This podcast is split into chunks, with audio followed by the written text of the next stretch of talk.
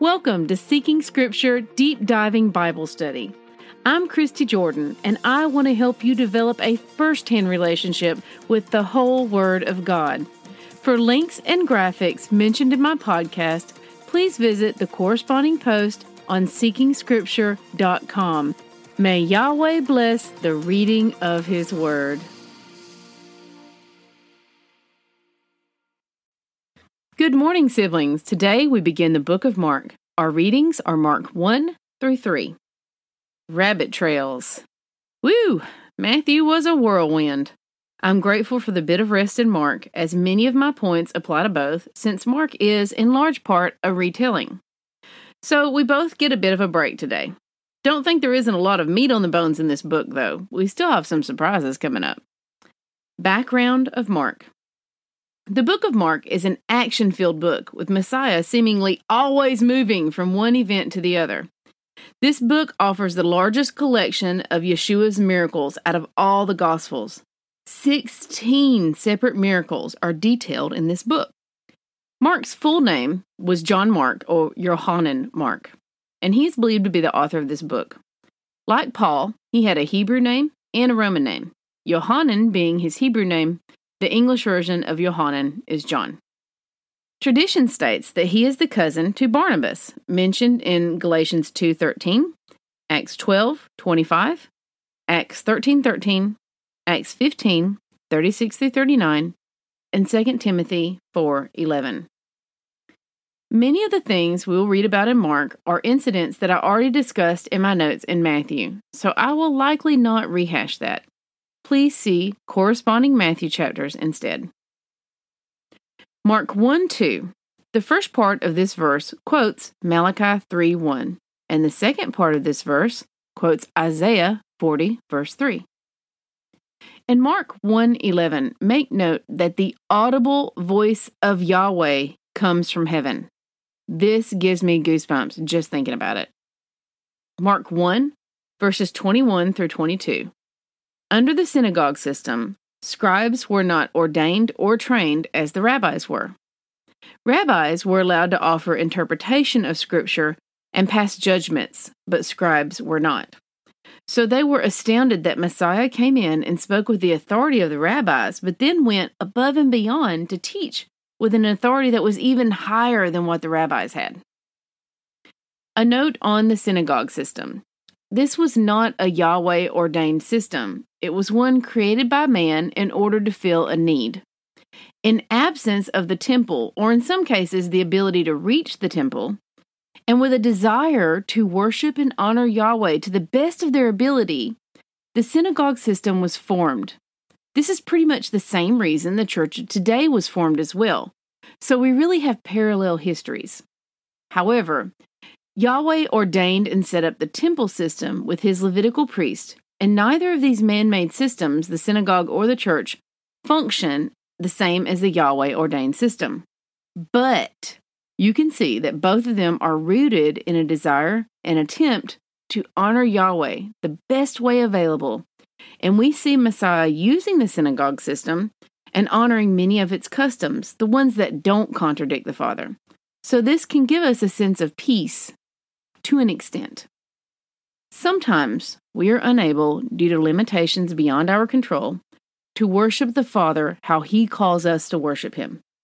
In these cases, we should seek to worship Him as best we can, as closely to how He calls us to as possible, to the best of our ability.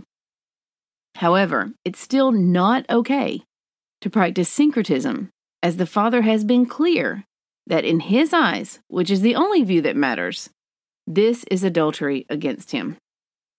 How do we know if we are engaging in syncretism?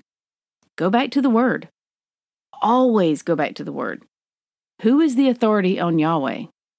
Yahweh. Is our worship rooted in the Word? If so, is it free of man-made law and doctrine that is treated as commandments? Is it free of idols? Are Yahweh's commandments being followed or bypassed, altered, and adjusted?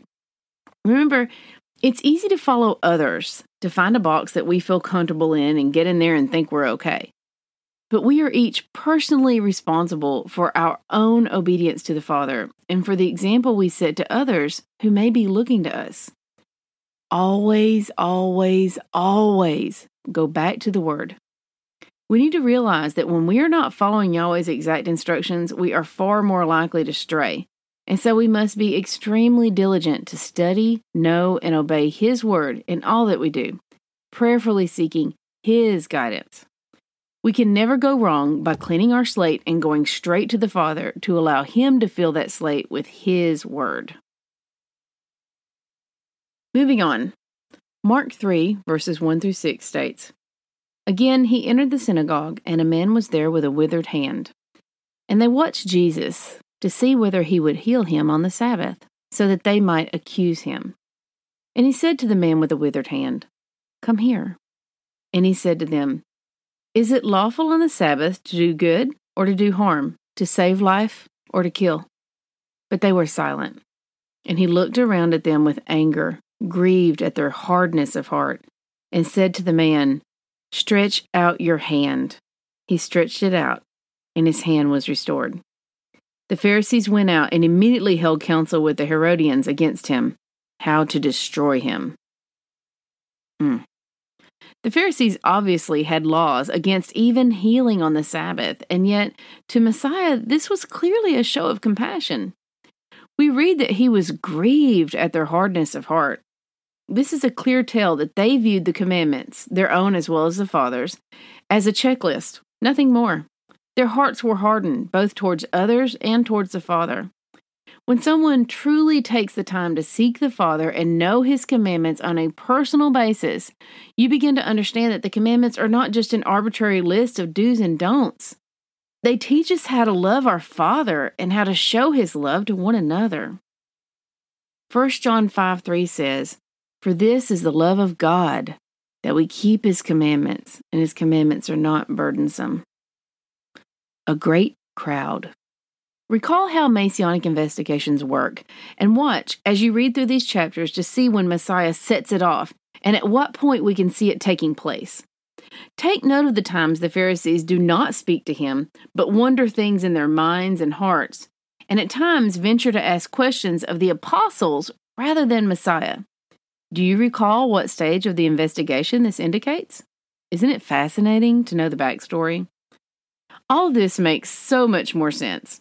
Have you found, since studying the context and culture of what is taking place, that Messiah has really leapt off the page for you and taken on a greater fullness in your understanding of Him? That's what happened for me, and I'm still experiencing it. Test everything. Hold tight to what is good. 1 Thessalonians 5:21. We are saved by grace alone. Obedience is not the root of our salvation, but it is the fruit. May Yahweh bless the reading of His Word. I love y'all. Bye-bye.